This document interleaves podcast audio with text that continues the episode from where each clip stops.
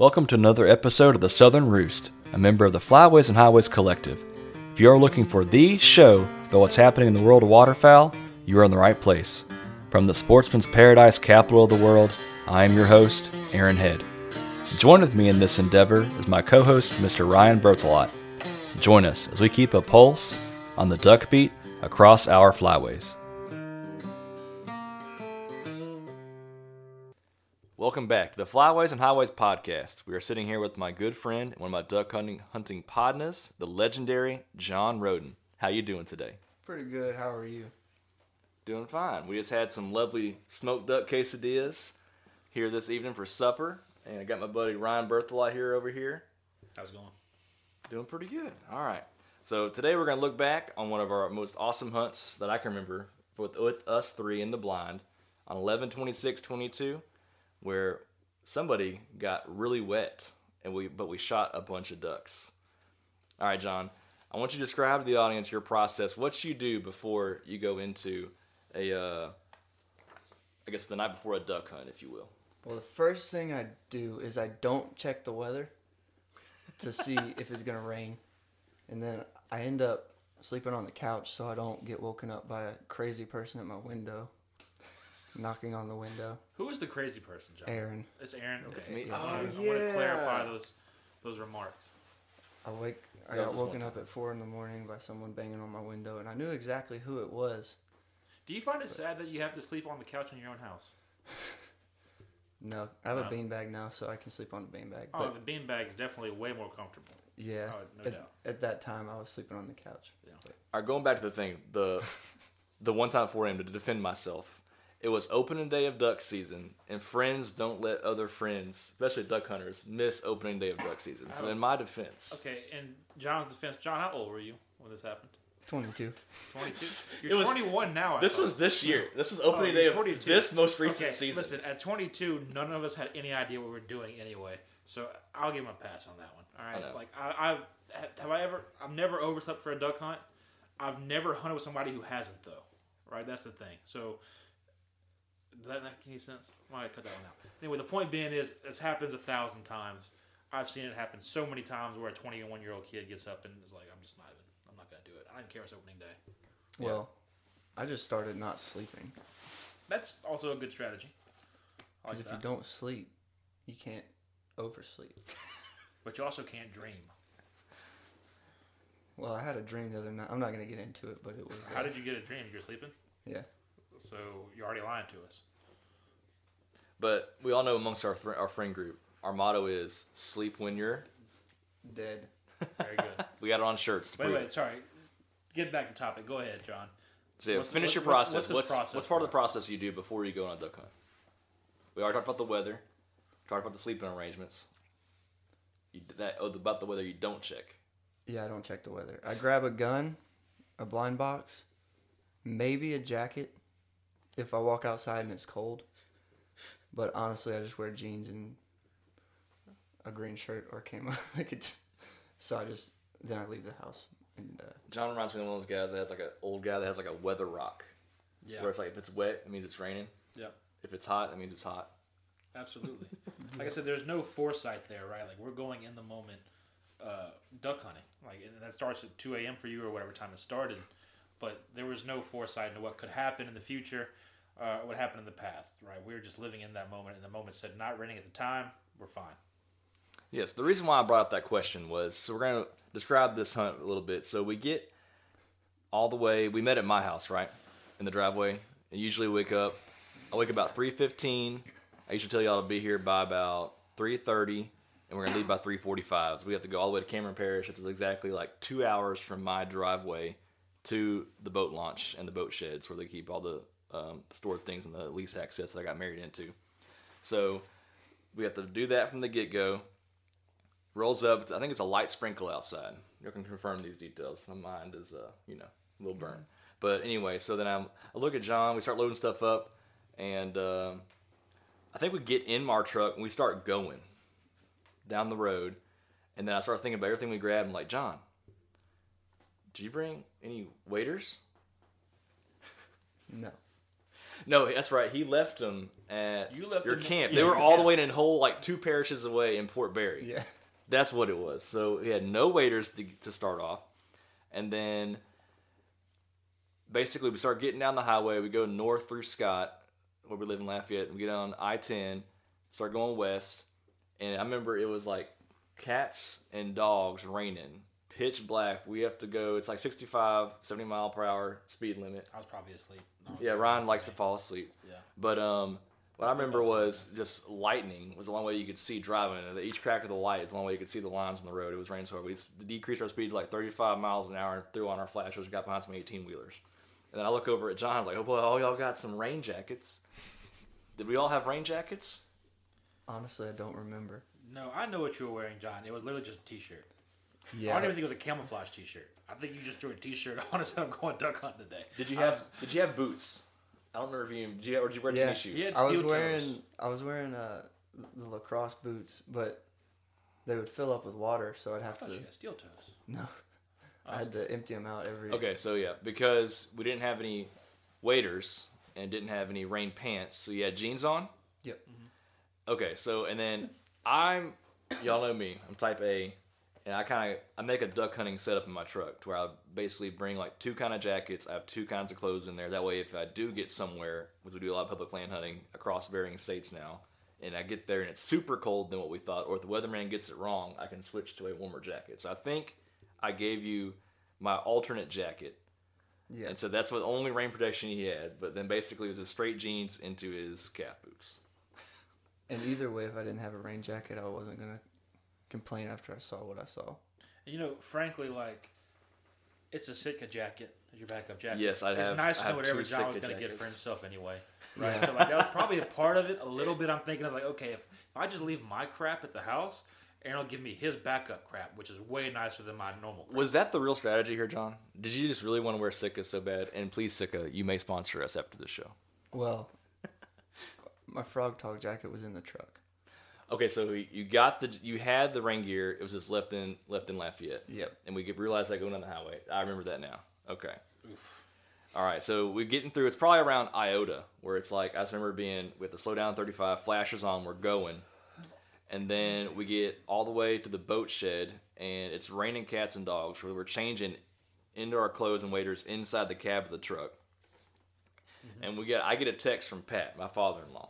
All right, he's a, a full-time guide, retired, retired from his real job, but he's a full-time guide now at the Coastal Club second oldest duck hunting club in Louisiana. The only times they normally don't go duck hunting is the I think the day before Christmas, Christmas Day, and the day after. They hunt all the other 60 days of the season with clients.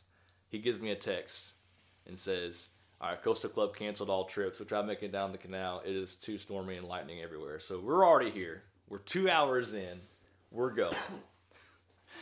And I'd never met Ryan before. Nope. Nope. So Wait, really? This time, is y'all's yeah. first time That was meeting too? time meeting each other, yeah.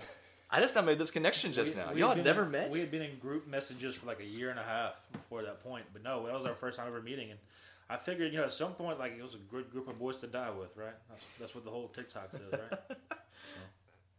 Is that a TikTok? it is. It's John C. Reilly. I don't know what movie it is, but it's a. This is a good group of boys. We're all gonna die together out here. That one. You know what I'm saying? Uh, that's oh, the that, that's a comedy movie with um, Uh, John C. Reilly and somebody else. I don't know. um I it's mean, it's Kong Skull Island. It's the most recent version of King Kong. oh, like that's a, a terrible movie.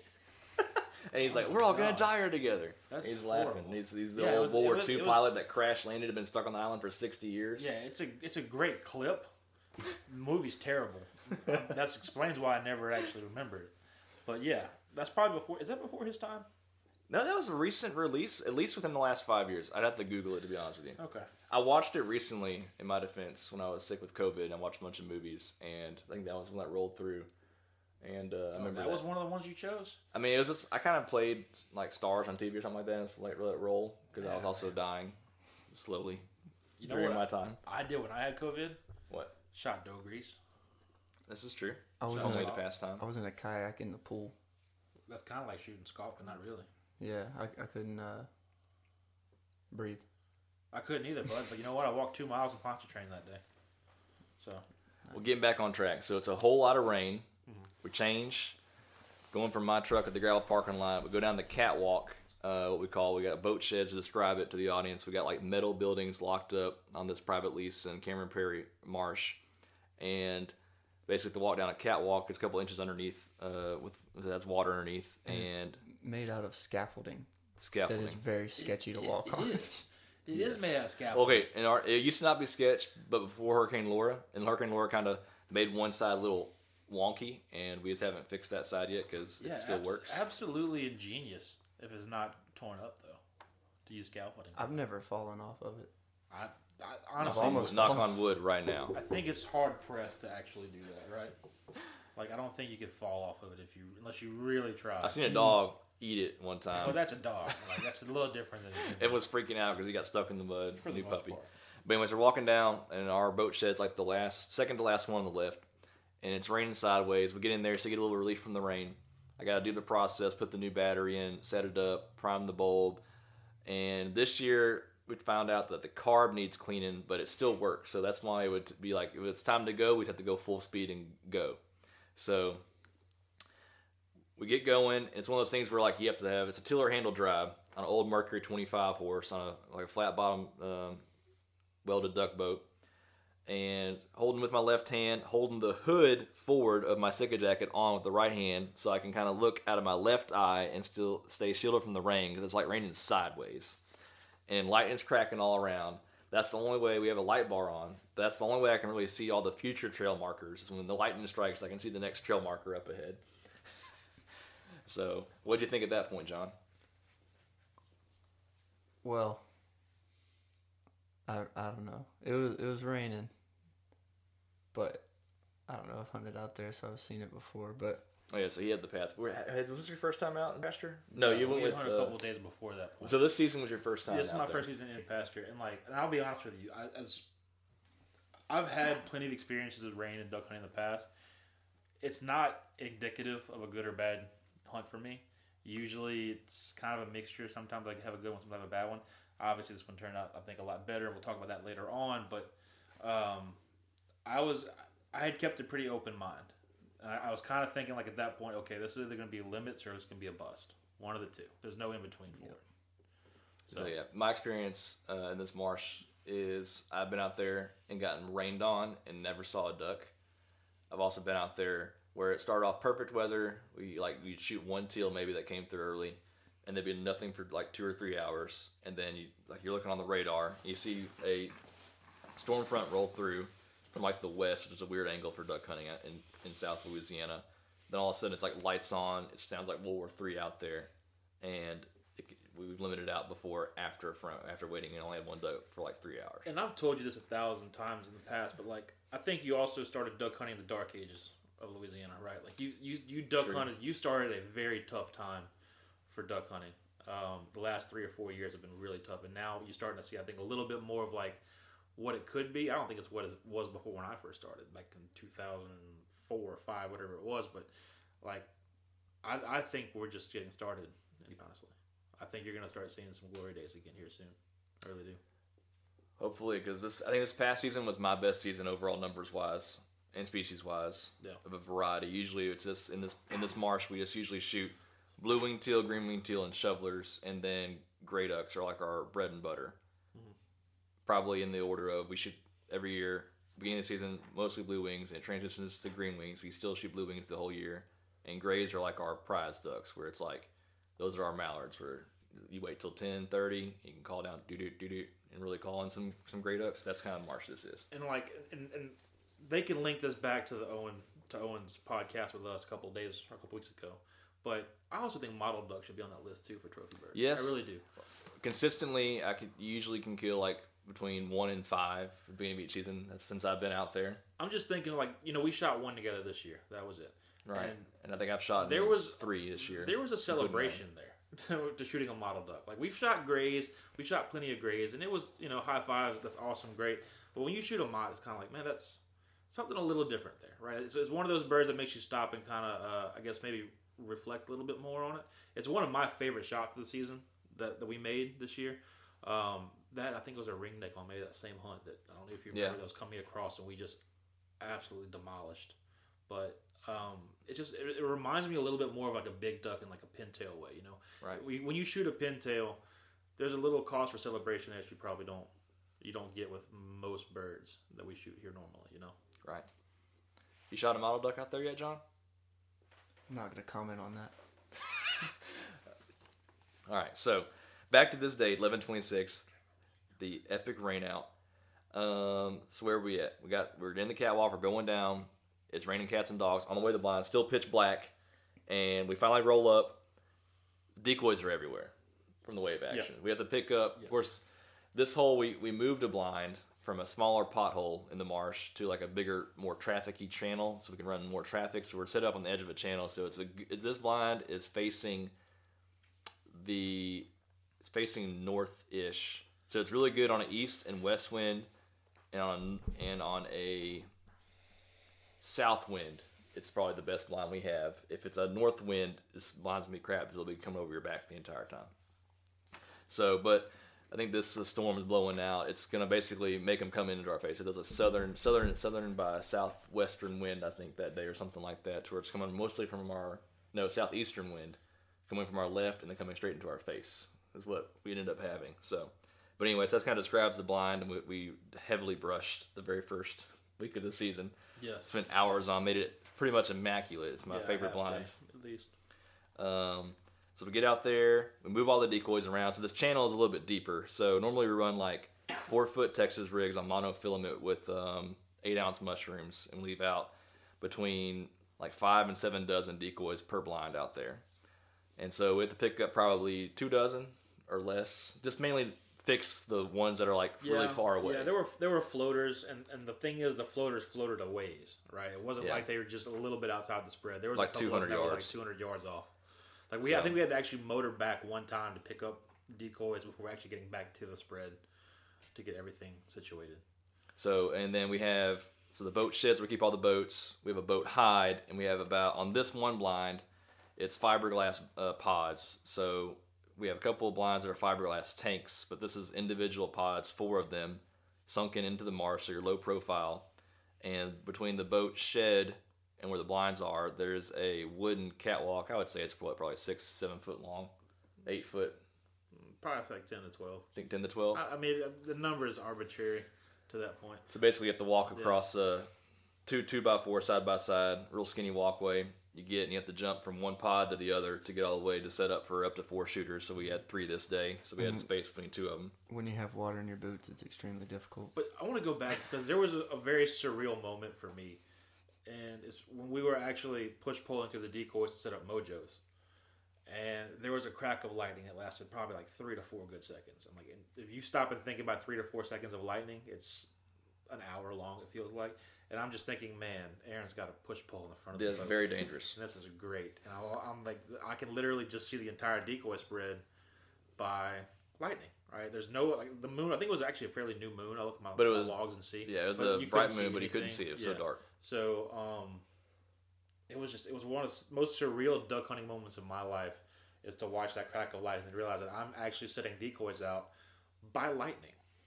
You know, In a metal boat. in a metal boat rod. with an aluminum push pole that was stuck well out. By the way. Yes. It was being used. Like it was basically just a free lightning rod that he's waving, and he's just trying to tempt fate or God into uh, an early death. Is what it sounds. I'm sorry, Chelsea. We don't try to die, I promise. Um, but my can sink when backstory with, with that is I played lacrosse for all my career since eighth grade. So we've we've had a lot of lightning moments where no one in my team's ever got struck by lightning, but we hear stories, and so maybe it's like second nature to me, to where you tough through it. I, I don't know, but Do lightning. lacrosse players wear more metal than others? well, we have a it's a, a metal rod, so defenders have a six foot shaft. Oh, oh, so it's metal. Yeah, it's made of metal. I, don't know what I thought it was. There made are of. some wooden poles out there, I've, but I've never thought of. unless you're like an actual Indian, you don't use those. I, I can't actually. Uh, we'll have to edit that out. But Native American. But Unless you're actually a Yeah. Native American. uh, I apologize. I, I don't think I've ever thought enough about lacrosse to think that man, these guys might die. You know. That's the most. Uh, that is the most lethal thing in that sport, besides impact injuries, of course. because you know it's like football; you just can't tackle on the ground. But lightning is a weird one that can get you. It's in any sport, but that one especially. And then also some weird stuff whenever the uh, the ball's 100% rubber, it's got the Yeah. size, just slightly smaller than a tennis ball, and there was this one dude in Florida that got hit in the chest, Yeah. a a goalie, and hit him in the chest pad right in the middle of the sternum. We have chest pads, but like between heart rhythms, like in the perfect time to where like sent him into cardiac arrest, and he got revived though. So like you know, playing baseball growing up, you always heard about like somebody getting struck by lightning with the tip of their ball cap, little metal tip Oh, of the yeah. top. But that was that was about it. Which is weird because we had aluminum bats, right? Like you think we would be the lightning rods also, but anyway, back to the point of this. Yeah, you were. I, I would say even more at risk than a lacrosse player, or a baseball player at that Uh, point. it That definitely- thing was a ten a it's a ten foot Yeah. uh, push pull. It was right. a very well made push pull too, by the way. Loved it. Whacked a snow goose with it later on that year. no, but before this, Before that year, it was like I'm sorry, yeah, that was, week. a couple, that was a couple of days before this. Yeah, s- we tell you about that story, John. Nope. Okay, we haven't. So you know we shot a snow goose out of that blind this year. no, Uh, not that friend of blind. Another Oh, blind. another blind. I'm sorry. Yeah. We shot a snow goose, um, which is a monumental feat. They, they, Yes, they said it's most only killed like that they shoot a five. Yeah. ever. So, um, didn't kill it. We went, we wounded it, and I went onto the island, which is, I mean, if you hunt out Louisiana, you know like islands are all fake. They're not real islands. floating, They're floating false floating. island. Um, You can fall through at any moment. yes, and it was a nightmare to get to, but the goose was very much not dead. And It was not quite dead yet. He was trying to get away, but the goose whacker three thousand got him. I gave him one good swing, and he actually didn't die. I had to grab him by the foot, but we're gonna say the goose whacker got him. So, um, So yeah, so we're holding the goose whacker 3000 Mm-hmm. above my head, and so Ryan sees the lightning strikes to eliminate the decoys. We put the our mojo spread we run. We usually have a permanent pole in the marsh. We can run a stick mojo on, usually a teal, and then we have a floater redhead we bought this year for our duck hunting redhead blast tournament. That is awesome. I highly recommend floating mojos.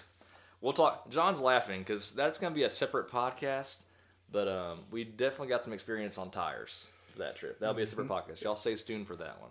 But anyway, so now we're going back. So what, John? What you thinking at this point? We see all the lightning. I thought I was gonna die, but I was okay with Um, it. ways I just like being outside. die. Hundred percent. That That, is was a dumb way to die. Uh, when Coastal Club canceled, we should have known. But we were already two hours into this trip. We were we were going to Listen, hunt there this. was no way I was turning back. I'm sorry. Like I was I already wet, Look, so I wasn't. if if was Pat done. and them say, "Hey, we're turning back," that is at best a suggestion. At best. And Coastal Club, in reference to this, is probably we could theoretically be shooting the same ducks at Coastal Club, but the duck Yeah. flies. It's like within the ten mile ten mile radius. It might be closer. At best, that's a suggestion. I've turned back for a lot more than that, but I, I, I can't think of a time where I was like, man, I can't duck hunt because this weather's so bad. Usually, I'll tell you what. Actually, I refuse to do. I have no problem hunting in rain. I have a problem hunting in fog, and not because you can't see birds, because getting to a blind in the fog is a nightmare.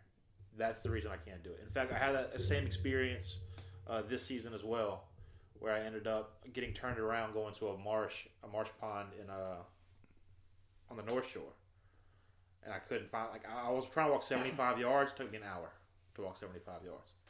I couldn't find where I was going. remember one time we were headed to the blind, and it w- was foggy, but it wasn't fog. It was just billions of mosquitoes, and we hit something under the water with the motor, and it shot up and Yeah, we've Bro. gotten stuck out there before. We Yeah, have. very Not proud of it. I would also refuse to hunt if there's a million mosquitoes. So, billions. Sorry, billions of mosquitoes. That's fine too. Uh, Whatever number you want to throw out there. If there's seven, I don't want it. Okay? Well, we did, so the motor died, yeah. and we didn't have to push pull because these mosquitoes were like, "Oh, let me help," so they Yeah. pushed us with their wings So, to the blind. would you say the motor was a billion mosquito power? Yeah, it was. Okay. It was. It was loud. It was like, Yeah. "Oh." I mean, listen, I, I'm no stranger to bad motors, right? Like I've had a million of them in my life. We'll talk about that at some point too. But um, that happens, man. Like I, I've actually refused to hunt teal season quite a bit because of mosquitoes. I just hate getting bit on the lip because then my lip swells up and I look like a Kylie Jenner or whoever that is. I'm just not a fan of. With filler, John gets filler. I'm just not a fan of mosquitoes in general, right? Like I think we talk about conservation and you know saving species from extinction, but like they can really go if you think about it. Like, what purpose do they serve on this planet that that can't be filled by something else? You know, Nothing. transmitting some disease, I guess, but I don't know anything that eats them naturally. dragonflies. But I can guarantee there's other food sources out there for a dragonfly. I promise you that. There's so much I want to say, but I don't think I can say it on a podcast. It's okay. We'll, we'll keep that part out. Back to this story. So we finally get all the decoys put out, the mojos put out. We go sit in our four pods. I'm in pod, the one's closest to the uh, catwalk to get out to the uh, from the boat hide. So I'm in pod one. I think put John in pod two, hole, empty hole in pod three, and then we put Ryan in pod four. And uh, then we wait. Shooting time's probably like what 6:45, 6:32, something like that. Again, arbitrary number because it was not daylight No. by six forty-five. In fact, it's shooting time. I think I made the comment of like, all right, let's wait for the next lightning blast. I think I heard some wings go by. You know what I heard? and then next lightning blast comes and there's nothing in the and, decoys and this is something, and, and I, I remember this now. I don't, I haven't since this happened.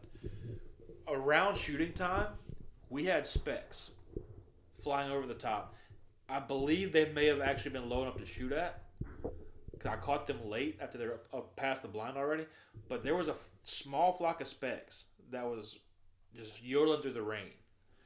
I don't cannot believe I can't remember that, but I remember that now because I regret not trying to shoot.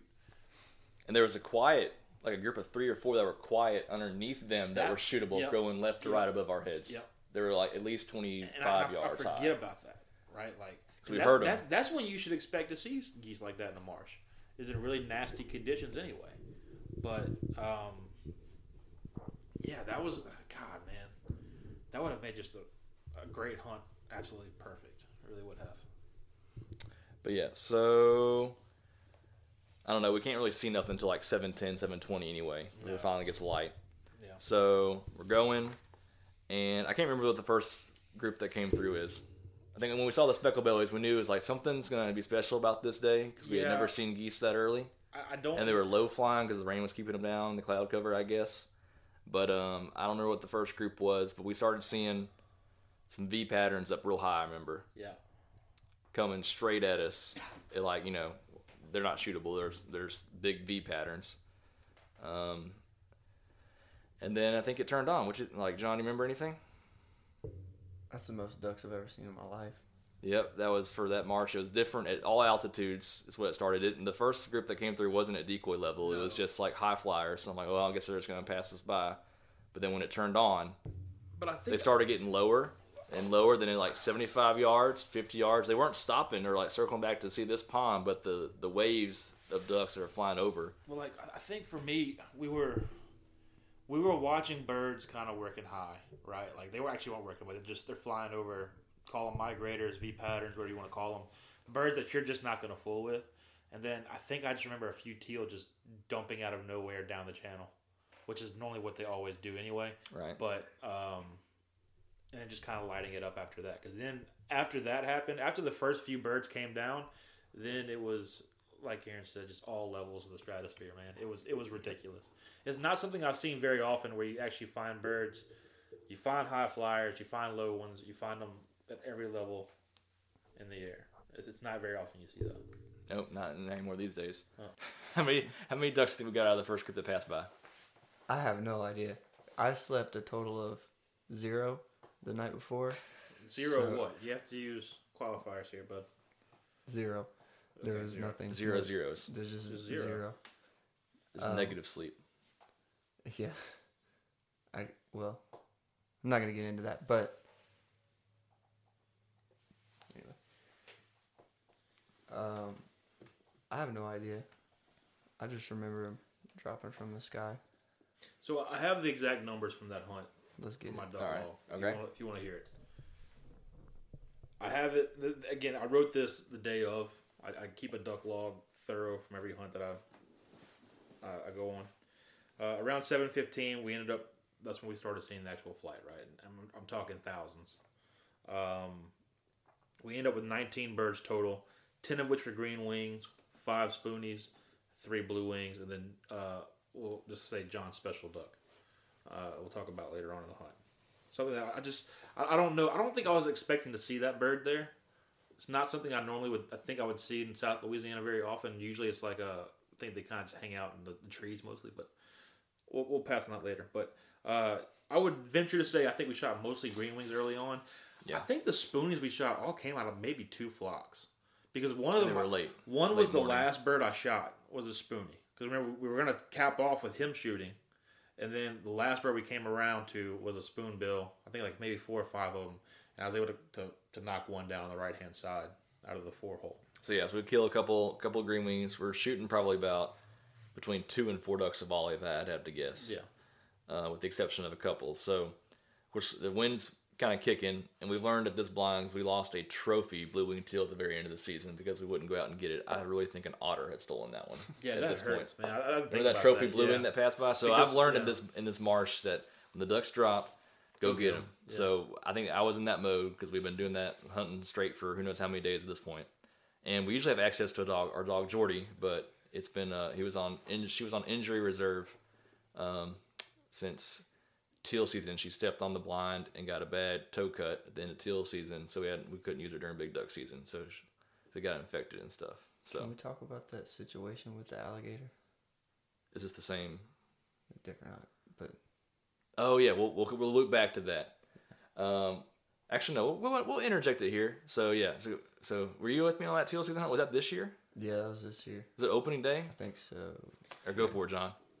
We're gonna break on this story. All right, so we were hunting out there. Uh, it was the first duck we shot, and it went down, and a gator swam up to it and ate it. The gator swam up to the blind and spit the duck out where the dog goes, like jumps in the water. And uh, Yeah, Yeah, it that was- was the smartest gator I'd ever seen. Did we tell you about that story, Ryan? So yeah, we picked up Jordy um, from father-in-law's house, brought her out there. Me and John were hunting. Different blind than this one that we were talking about at this main story today. But yeah, during teal season, shot that duck, laying on the water. You know, I'm about to start push pulling to go get it, and I'm telling John, shoot that, shoot that, that gator to basically scare it off. Right. But no, it still makes a V line. John shoots and he lurches, so the shot misses near the gator to scare him off, and duck goes away. I'm like, oh well, there goes that duck. All of a sudden, we see a V come up near the near the boat hide. I'm about to reach my gun up and to scare the gator away with my shot. All of a sudden, it spits out the duck, not chewed on very much. Spits it out where Jordy jumps off the duck blind into the water. Wow. So that gator wanted the dog and was using the duck for bait. yep. Or I've never seen that retrieve for you before. I mean, And maybe maybe, a pet gator. Thought, right? Like We should've- thought he wanted to, to please. We should have said back and like. Yeah, see what happens. Right? See if we get another one for you. Play uh, that game with him. But so I do have a note in here in my log, and So back to the main story. this is going to make you super proud. Three of those spoonbills were killed by you at one time. Yes. If you remember, there were uh, there was a flock that was kind of like half split, right? And he was out picking up birds, and me and you were in the blind, John. And we had like ah, maybe a half a dozen to like ten of them come through on ours. And by the time Aaron called the shot, they were kind of a little bit far out. And then Aaron picks up on the back end. I didn't even know there was another flock back there behind us. Yeah, so uh, so basically, in this reason why this is all happening is I'm basically have no dog, so we've learned in this blind, this marsh, especially this blind, to if the wind's kicking, go get the ducks so they don't wash up on the bank or gator and otter or something like that doesn't come eat them. Yeah. So I just gone retrieved who knows how many ducks, four, four, five, six that are floating out there to the left, and then we I, we don't even have time to park the boat all the way back in the boat. I'm just like sitting on the end of the boat in the driver's seat. I keep my shotgun there to shoot any cripples if I have to or anything like that, and I look up, I see it's like a three part group. Green wing teal are 1st mm-hmm. followed by green wing teal and shovelers mix, and at the end there's some shovelers, like in three levels. So I, this roseau cane's kind of tall. We brushed this blind really well, so I assume the teal were gonna land right in front of you, Yeah. and then I'd have a shot on the back end of this middle group of shovelers. And so I just call a shot from the back, and I start shooting. So what happened to that group of teal that I we saw? were- I thought was so- landing right in front of you. We were in between groups, right? They kind of went past me a little bit, and they were about to light. I think when you called the shot, but they were going to light a little bit further out. Okay. And then the middle group of mixed was they weren't here yet, right? So we were kind of like in between. And Okay. I don't think either of us were, like had a bird picked out yet. They were like, "Let's go take a shot on that." Right. So And I then- thought that yeah. whole entire front half of the group was like landing in Ryan's face. So I'm like, if they're not Yeah. going to call it, I'm going to call it from back here. Kill them. So pow, pow, pow. I roll three, probably Drake shovelers out the back. Yeah. Which is, I think, was my only triple of the entire year this year. Yeah. From like 40 yards away because I'm, According that I'm 20 yards behind y'all. According to that picture, we killed some stud drakes too. Like I think it was four drakes and a hen. Yeah. all spoons, and like that's it's neat to see because that was kind of early in the year for those spoons to be really really bibbed out well. But uh, They were. yeah, they were they were pretty nice and white. It was, it was nice to see. It was, it's always fun to shoot a spoonbill. I don't care what anybody says. I really don't. I love shooting spoons so much. They're my favorite duck by far. Absolutely. Um, Especially because they work. They work well throughout the year too, which is the best part. So it was raining real hard, right? So me and John wear walkers, and Mm-hmm. when it's raining though, it's the only downside. And we have a hood on, you just can't hear nothing. If it's super windy, you can't hear nothing. So I always bring like one earplug, and I'll put it in like the ear that someone's next to me shooting. So uh, we didn't have walkers on, and uh, and, you know, like John ringed me real hard one time, but he shot the ducks. I wasn't mad about it. Um, but then um, so I couldn't remember how this worked, but I was back getting it as a different group. I was back picking up probably all them same three shovelers. I go back to the blind. Another group comes in. I want John to tell this part because he tells it the funniest. Sorry, which part is it? Then like the, those ducks came in and y'all y'all all three cycle out, but you still oh, see ducks oh, dropping. yeah. yeah, so we we shoot ducks and we see them fall and they they land, and then I see like three more ducks fall from the sky and I'm like, I don't where are these coming from? I couldn't hear Aaron shoot. I guess just the where you were. I don't know where The wind, were. the rain, or the angle, or something. But yeah, I think y'all three had all cycled out, and then John's looking up, and there's two teal that are above y'all, They're, like almost directly above y'all. They almost probably land in the blind. They land like five yards from the blind. I, I'm like pow pow, I double, or maybe I hit one, miss, hit the last one, and then that's when John sees like they're falling, but we're we're no, it ain't us And, shooting and them. keep in mind, I'm hearing this story for the first time because, as you can tell, John speaks very quietly, and I'm two spots over in the blind. It's already raining, so like everything that John's saying, I'm just like kind of nodding. Yeah, man. Smiling way, Yeah. boys, smiling. Yeah, I'm having a good time shooting ducks. And like I, I haven't, I I didn't know John actually spoke words the entire hunt, so this is all news to me. Let's keep in mind I had zero hours of sleep. Oh, it's hours now. It was Yeah, just we're zero on hours at this point. Okay. okay. So yeah, so basically, some magical ducks are dropping. I'm just popping them from the back. And I was. I Gonna think I shoot. I think I shot my limit from the back, the the boat hide. Just about. I'm thinking I'm pretty. Maybe I shot you one, probably got close if you did. one Yeah. out of the group. Maybe the first group that came through. Then I started just basically had to be the duck dog, and I just stayed in the boat the rest of the time. I Just just about. I saw those ducks fall through, the, or I saw them in the corner of my eye. I didn't know they were falling, and I was about to shoot at them. So I was trying to get shells in, and I just saw them falling down. So yeah, so we going get to. I think we get to 14 or 15 at this point, and it's a mixture of green wings, blue wings, and shovelers. Mm-hmm. And so we're gonna let John have the last couple hunts because again, about some point after about maybe it was was it before all the action when it started raining really really hard. What was the famous line of the hunt, John? He's used a blank for it. Well, I mean, obviously, I didn't come very prepared with my uh, rain jackets, but with the rain jacket I had, the water just kind of went down into my pants. So I said, "Oh, my dick's wet," and uh, That's when we all started dying laughing, and that's basically the uh, the title of this hunt was basically yep it was just, it was raining raining cats and dogs and ducks pretty much. Absolutely. So yeah. all right, so we get to about 14, 15 ducks, and so we're gonna let John have the last blast on the to finish out our limit. And so I think it was a group of four roll through. We Yeah. didn't know what they were. They were flying Mach 20. I think we weren't all, gonna stop. We, we all presumed they were a widgeon. Yeah. At the, I was- after they say they were pass and. John ah. shoots one to make it 16. and I smacked that one so hard. No, no, it was at 18. 18. We, We- were yeah, at we're- 17, working on number 18. that's what it was. And we had these four come off the. They, they came from across the channel, and they were heading off my right shoulder. And John got out in front of them. I could have swore they were widgeon, and I Me made too. I've made this mistake a lot with these birds in the past too. Um, You see that flash of white you- patch. yeah, you see that white patch. You see the little head. little white belly. And of course, these ducks are all wet. It's raining, so like they're kind of all Uh, their feathers are all like But Yeah. anyway, John, Tattered. you made a, a beautiful shot on a what was it? What was the Merganser. yeah, hooded merganser? a hooded merganser in the We could have cut all four of them had we known there were mergansers coming through. Yeah, I just- I, I eat merganser, so I appreciate that myself. I've seen it It was on the back of a messed up. tailgate Back of a with tailgate, almost no spice. Yeah, I I've seen had, it. I had a little bit of like Tony Chachere. I don't know what I had, some kind of rub, but should try new news. was that Nutria? No new news seasoning. It's based out of here. Really good. That's what we actually had in the duck quesadillas tonight. Was new news. Sponsor, sponsor, Yeah, new news. sponsor. Hear us out. Uh, but no, I mean, like like I said, that was one of the most memorable shots that I can think of of the season was John like dropping that that hen. It was like past you, so it was out the back of the blind, which is like tall brush. It, it was it was a left was to haul. right. They Probably weren't decreasing in altitude or 35, increasing, 40 yard shot. and they were zooming. They weren't Yeah. going to stop. no, they were they were not uh, decoyed at all. They were they were not interested in that spread, but John gave them hell. Unfortunately, it was a hen. Have you ever seen a drake, John? Mm-hmm. Uh, those drakes are gorgeous. Yeah. They really are. I shot one drake this year. One drake. In fact, I think it was the opening day of East Zone that I shot a drake on, uh, which is my first time ever shooting a drake merganser. I always shot hens also, so I was trusting that it was a widgeon. I was had no super idea. stoked. I was like, dude, 18 is gonna be a widgeon. Oh my god, right? Like I have That was no, pretty awesome. I have no widgeon on my ledger for the year.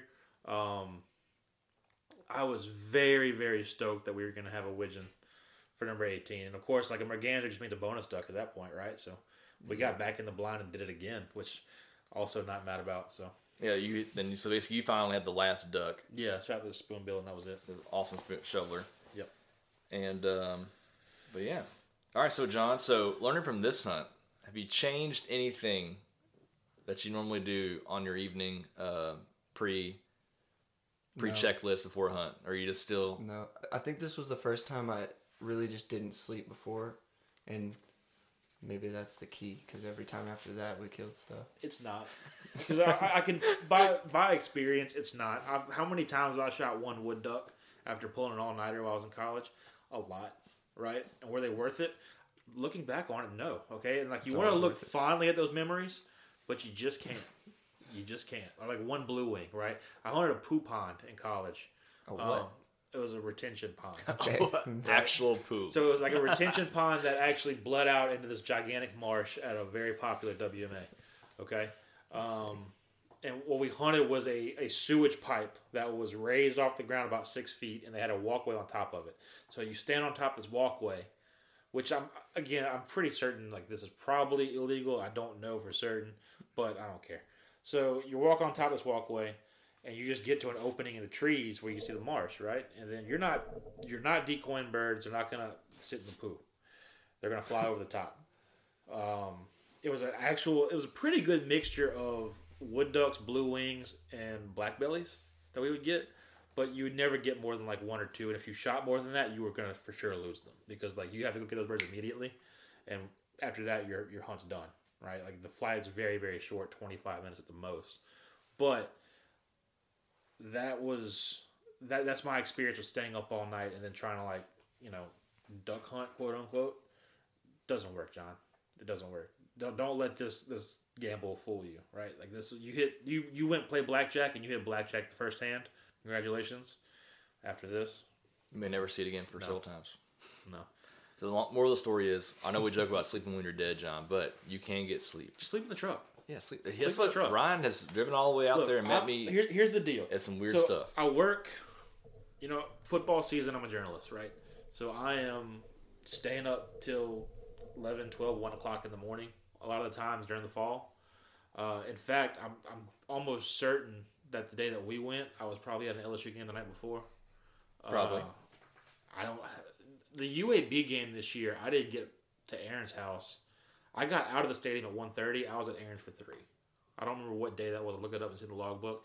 But I, it was it's a nightmare. So you have to sleep when you can, and unfortunately, truck time makes it. You know, it's a lonely ride for Aaron, but it's a very comfortable ride for me. That's a very nice truck don't you have, mind it. Aaron. I definitely fell Very asleep E- on the way to that hunt and on the way back. I, I think I looked over and I was the only one still awake. Yep. But I podcast, so. There you go. But Which is alright. weird that we're doing this because I hate podcasts. I love podcasts. I cannot stand podcasts. And here we Listening, are. about listening. Yeah. Well, I mean, here we are doing a podcast. So That's the thing that keeps me awake when I'm driving. Yep. So here we are. All right. So looking back at this hunt, we had what? We had 18, 19 if you count the hood. and, and then with, with a hood and merganser, Uh-huh.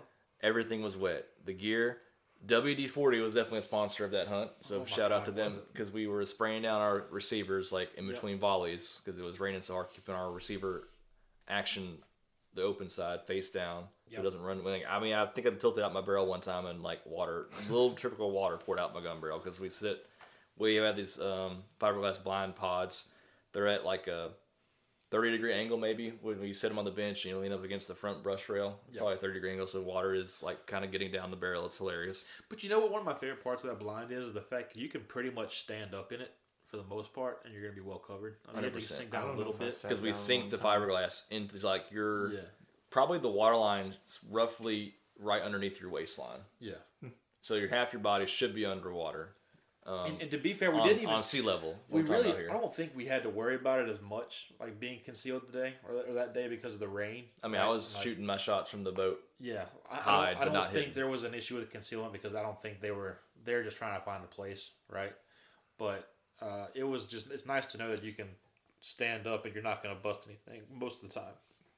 Yeah. I think there were some hunts late in the season of that blind that we did have some issues with, like uh, they kind of got smart, and that's the blue wings, right? Like the blue wings are going to know at Yeah. that point. They've been around the, the marsh the entire season at that point, so. But yeah, so looking back on it, John, I know you've seen you've been hunting out there with me late before, and also Ryan too. Y'all think we should have uh, saved them like maybe four or five, six ducks limit, and see if there was anything big would have showed up, like mallards, grays, or pintails? No, I was getting rained on. like, I mean, it's simple as that, right? Like, if I can get 18 ducks and stop getting rained on, of course I'm going to take that. You know what I'm saying? And I don't think anybody was at the boat launch that day when we came back. No, there might have been one or one one other boat. group out. One other group at the and most. they were so happy. Yeah. I've never seen people. That's smile right. that 'cause there was they were all set up. They had a pintail in their mix too. They Yeah. did. I think they had a blue goose. They had a bunch Yep. of different birds in there. Uh, they had a, a, a haul. So like two boats hunted, and we both did well. I'm not. I'm not upset with what we killed. Right? Like it's not. Is it the sexiest bag you're ever gonna have? No. Right? Like it's There's it's teal- nothing. No, there's Yeah. nothing sexier than 18 shovelers, bro. Yeah, well, uh, you, you can keep dreaming on that one too. I don't think we, I really don't think we would have killed 18 shovelers that hunt if we could try. No. But um, I don't. I'll, I'll take a, a limit any day it comes, especially in Louisiana right now. Again, like we talked about the dark ages a little while ago. We're just getting out of the dark ages of duck hunting in Louisiana for the last four or five years. I'll take a teal and spoon limit any day of the week. And I know, like you talked about the history of this place. Like they used to pass on teal for a long time Yeah, to get the what- big ducks. That was the stories from back. My in the day. grandfather-in-law says, my father-in-law says they would just let the kids shoot the teal Yeah. or just wait, And that's the, just you know, shoot the great ducks and like, mallards. That's you hear that everywhere, right? The '80s were the, the golden era wherever you go for duck hunting. Oh man, you know point system days, and uh, you you could pick out green heads for days, right? Like I've shot at two green heads this year, and one of them was in that blind actually late in the year. And one was in Oklahoma. Yeah, one was in Oklahoma, but that's a different story. Um, I you're just not going to get that, right? Like you take what you can get, and if that's green wings and spoonies, so be it. And I'll take that every day of the week. So you've changed nothing, John. Like your same tactics. Learned nothing from anything. I mean, I bring a rain jacket. I mean, I had a rain jacket. I just, Didn't make it to the vehicle. yeah, I didn't make it. I think I was late. I Were there any was shots that you wish you had back that you remember in your head by any chance? late. Shots? Yeah, 'Cause, like there's always shots in my season that I'm like, man, I wish I had that shot back. Do it again. That green picture that was floating at like 30 yards was very much the one. You were out picking up a bird. You were chasing Yeah. that. You were chasing that blue wing. Yep, probably. That, that, that beautiful blue wing that we lost to the otter. Um, and that thing just floated in, just chattering. I'm like, oh man, I want to surprise Aaron again because you were outside the blind for the mallard Yep. shot. I'm always going too. to get ducks when Yeah. cool stuff comes in. Always and always going to pick up my cool mallards too. But I don't know about this season, but I don't know if it might have been last season or the first season I ever hunted. You were out picking up a duck, and then like all these duck. I don't know what they were. Yes, I remember this now. They all Keep came going. in, and I didn't know. I was just practicing my calling. I don't know if I actually called any of them in, but they landed. But I didn't know what they were, so I didn't shoot at them. And then when they flew off, I was like, "Dang, those were ducks." And This was the same hunt. This was after Laura. So it was the Hurricane Laura year. We're going, and we're going full throttle.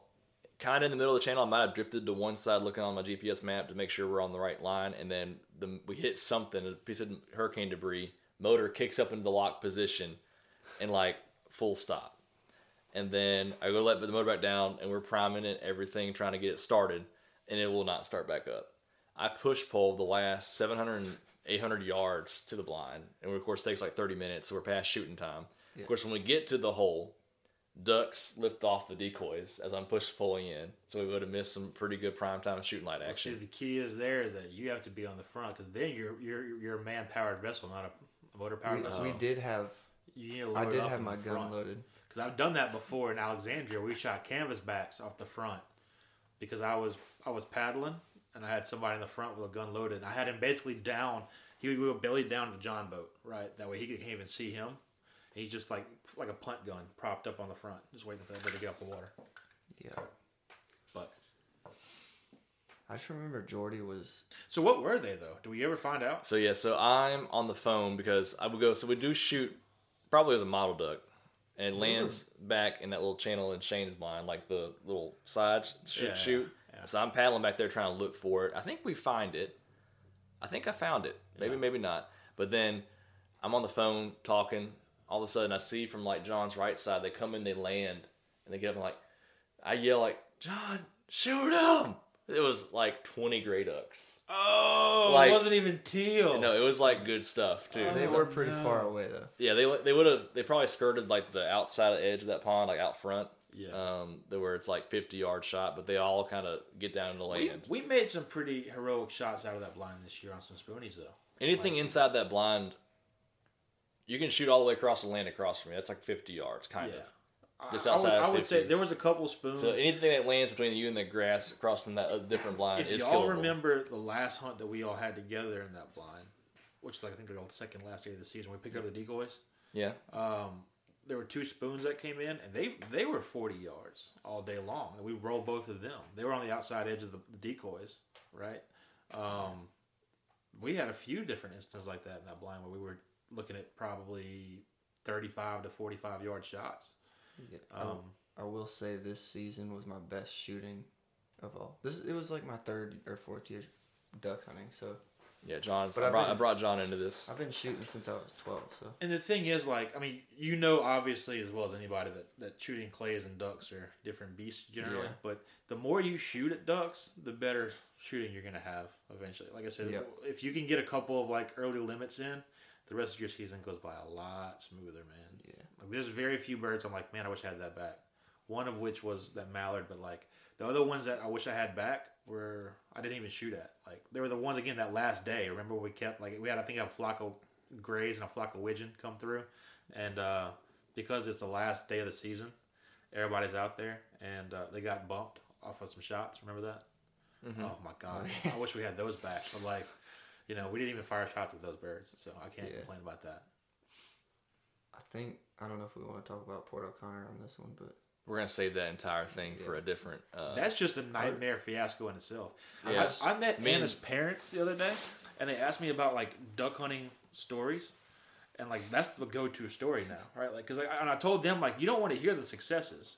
You don't watch NASCAR for the, the winner. You watch NASCAR This for the is train wreck, right? Uh, yeah. Uh, the- so pause there. Like Yeah. I had a entire Dale Earnhardt dad room decked out when I was a kid. Like that's the design my parents did for me. Like race car number three across the thing. So like I think we sold that at a garage sale for a lot of money afterwards because I everyone you'd be a watched this. Jeff Gordon kind of guy, honestly. I mean, I never watched NASCAR. I guess I think that's what I liked Hot Wheels, so they picked that theme for my room. I got you. Anyway, so back to back to the So thing. yeah, you're the intimidator. I get it. But um, no, like I said, I mean, you don't you don't watch NASCAR for the, the the winner. You watch it for the wrecks. The guy who turns right. That's what you're watching it for. Yeah. So turns right. That was Port O'Connor, I think, for both John and myself. Luckily, John uh, jumped in my boat and was talking about smoking some widgeon. We killed some Yeah.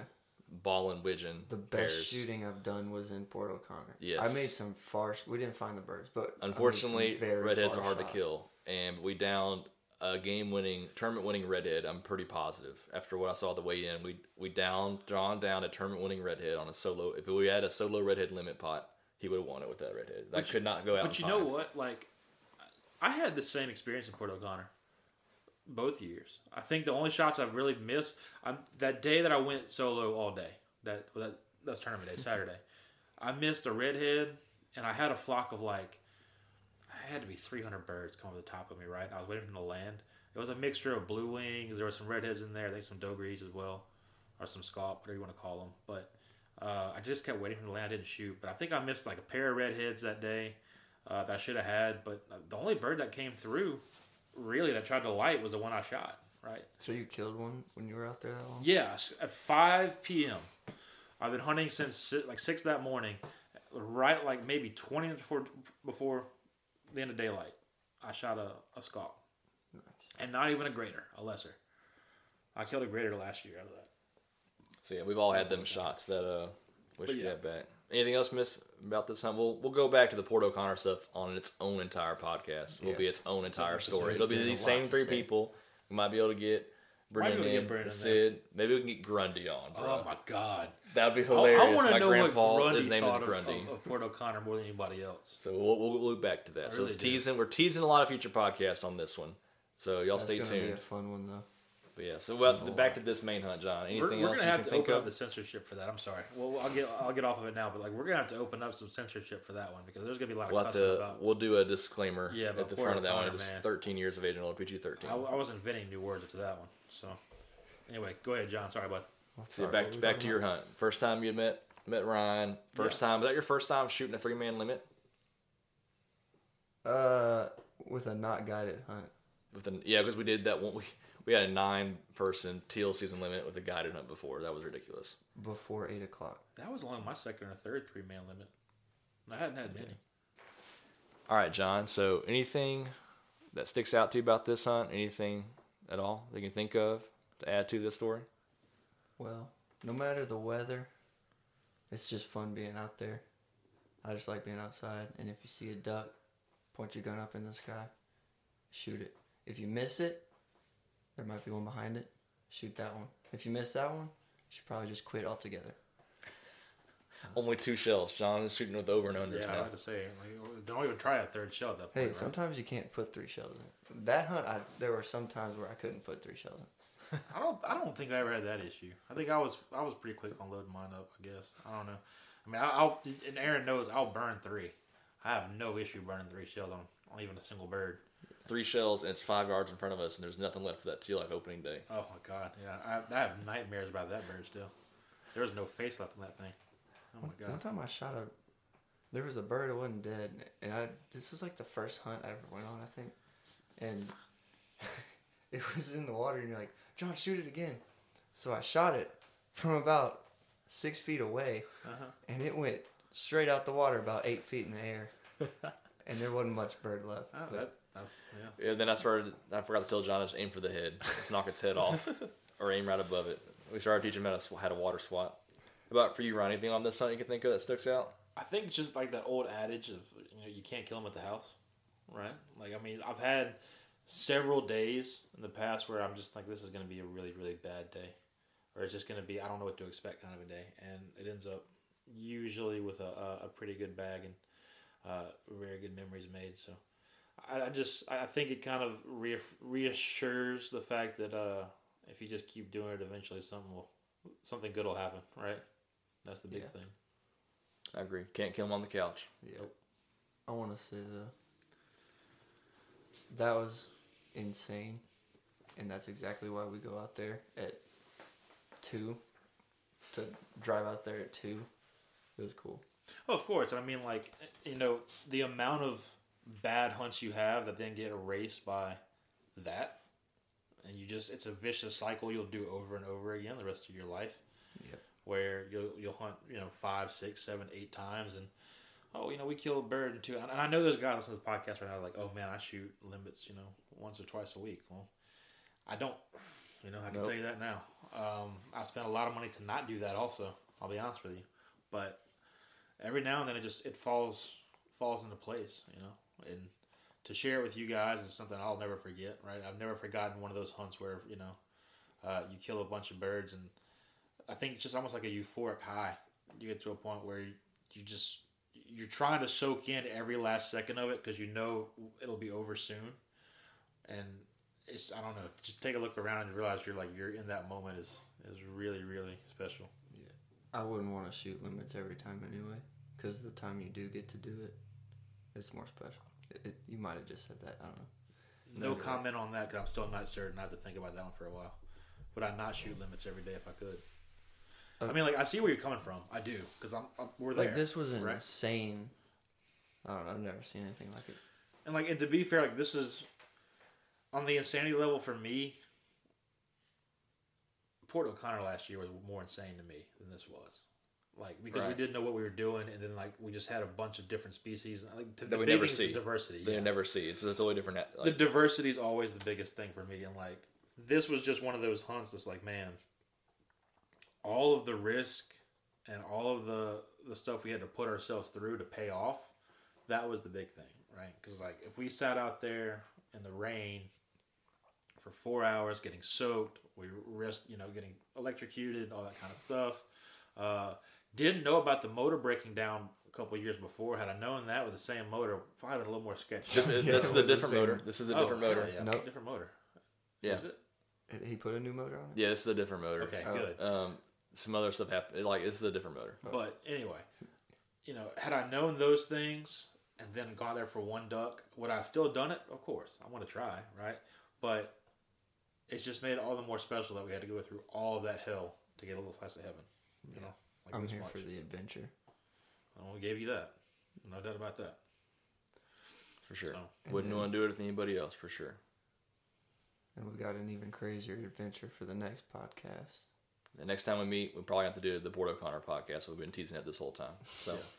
all right, gentlemen. Well, I guess that about wraps things up at a look back at one of our most stellar hunts with this season with us three. So we want to thank you again, John, for being on our podcast, and we look Thank forward you. to more with you, and look forward to more with you too, Ryan, and the other gents. So, I guess that wraps it up.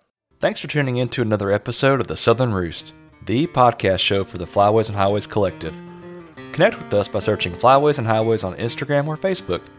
If you like what you hear, please leave us a five star review on wherever you get your podcast from. It really does make a difference. Tell a friend about our show. Even better, bring someone new into our beloved duck culture. Till next time, this is the Southern Roost, signing off.